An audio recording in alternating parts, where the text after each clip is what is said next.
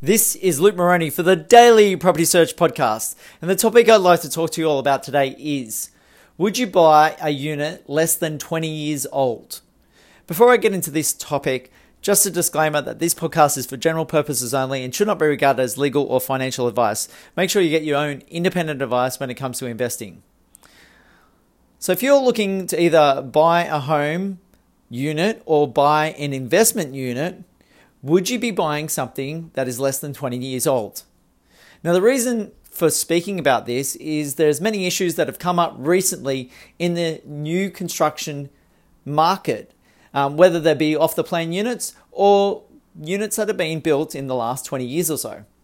So I thought I'd bring up this particular topic because it's been featured in the mainstream media and property media a lot in recent times, especially over the last six months or so.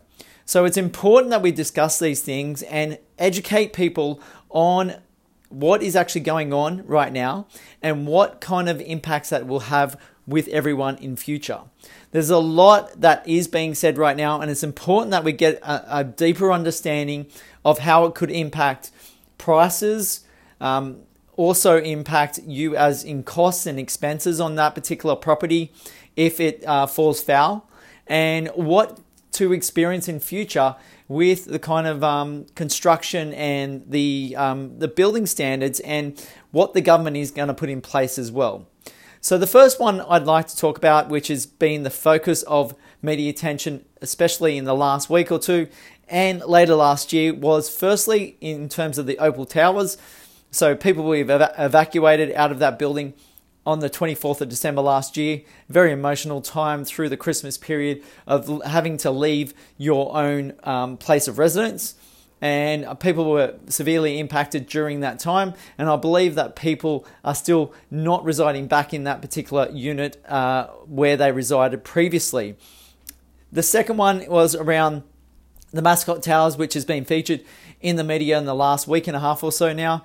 Um, they both have ongoing issues currently builders thinking about coming back to, or builders coming back to do works at the Opal Towers. The Mascot Towers is a little bit different, where it's a little bit older, and um, the building defects period is over. So it's a case that the owners need to come up with funds to rectify the issues at the building. So it's one of actually rectifying these issues at the building and whether the builder and owners have to pay if they're less than 20 years old, or it's a situation that also we owners are going to face where it decreases potentially decreases the value of these properties. The whole idea about decreasing values of the properties, if there's other units in other buildings that are located in similar areas, they'll probably most likely choose another unit over uh, a, a, unit at the, either the Mascot Towers or the Opal Towers because of its bad name. So it's that whole stigma that is being now attached to those particular buildings. People are going to be a little bit fearful, either going into the building or actually looking to buy something there for the long term in fear of decreasing values or ongoing expenses and cost to that building in terms of special levies and higher strata levies at that particular building. So people are going to be wary about these things. And obviously, when you're putting your your property on for sale or for rent, you've got to think about putting it in the best light. Right now, both those buildings aren't showing the best light um, in terms of its saleability, rentability on those properties. The second point I'd like to make is uh, something that's been featured in the last year and a half or so.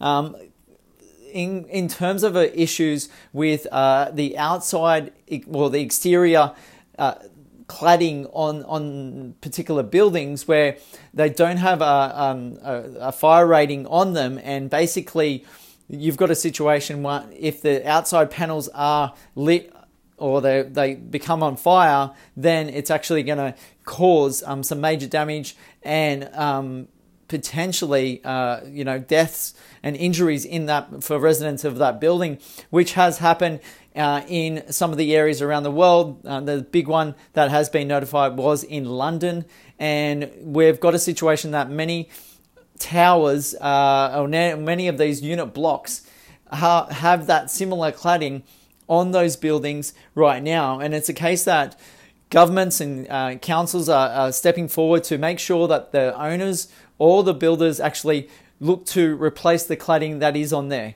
Now, a couple of significant areas in Sydney, some of the um, Pyrmont buildings have this particular cladding on it, so you have to be careful about being in one of those units and also in terms of owning one of those units and the expenses that are potentially going to come forward. Um, if the owners need to pay its additional expenses in terms of maybe special levies or uh, increased strata levies to pay for the removal and the replacement of this cladding.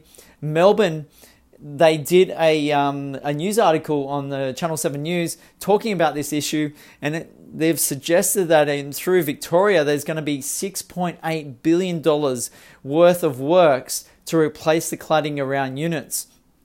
And it's one particular person from uh, an owner from that one of the particular buildings has said that they need to come up with an $80,000 special levy on that building. Now that is quite significant and it's going to cost that person um, potentially the, the sale of that property. So they're going to lose out on a lot. Is it a situation that that person becomes bankrupt because they can't afford to pay for that um, for that amount of that um, of the, special levy that's going to come forward? Are they going to be able to sell it and actually be able to uh, return any money from the sale of that property? Are they going to be further in debt? And how are they going to actually pay that off? So the cladding is an issue um, in, in some of the unit blocks around Australia. So we just need to be really mindful of that second point that I'm making in regards to buying a unit that's 20 years old. Uh, I don't believe um, the units back from 20 years before have this sort of issue on them, but it's something to be wary about. You know, moving forward, if you're make, looking to make a purchase or you're in a current residence that potentially has this type of cladding on the outside. The third point I'd like to make in terms of units is especially in uh, our capital cities currently um, if you're in an area where you're looking to purchase or you're currently holding where there's an area of oversupply i'm talking about oversupply in regards to the amount of property that's for sale or the amount of supply that's uh, available for rent so you've really got to pick those particular areas and actually see what it is that is those those figures that are showing up right now.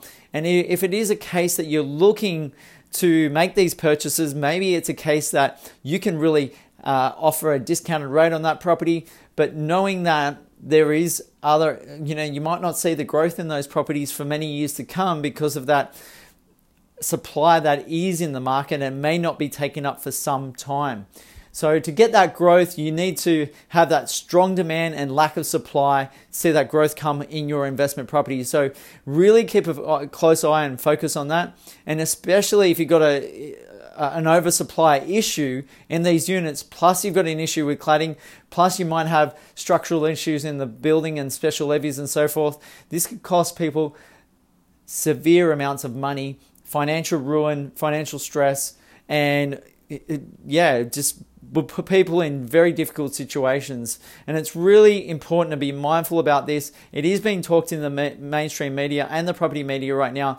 We need to be very careful about our actions in this area and making sure that we're thinking about what is our plan and strategy moving forward. Whether we are a first home buyer looking to purchase, and, and these first home buyers need to be wary about that. Um, downgraders that are looking to move out of their home and move into one of these brand new apartments and, and looking to downsize into something that have the facilities available.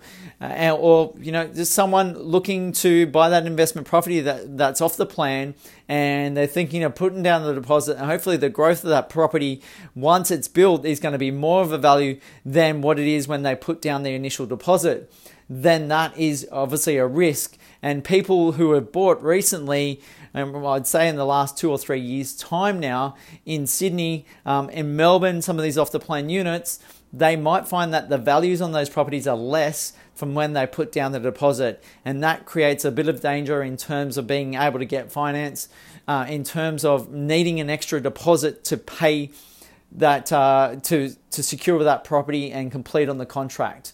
So lots of things to be mindful about in this current market in regards to unit blocks. Um, not saying that you, you can make money from a unit block or it's a it's a it's the wrong thing to actually buy, but you just have to be very careful about these situations right now that are coming up and get the right expert advice, get the right people to talk to you. And if you want to have a chat about, you know, I guess a little bit about my experience and my thoughts around this idea about unit blocks that have been that are less than 20 years old, please do give me a call. Or if you wish to talk about your own individual circumstances when it comes to investing, my number is 0400 332 377. Thank you so much for tuning in.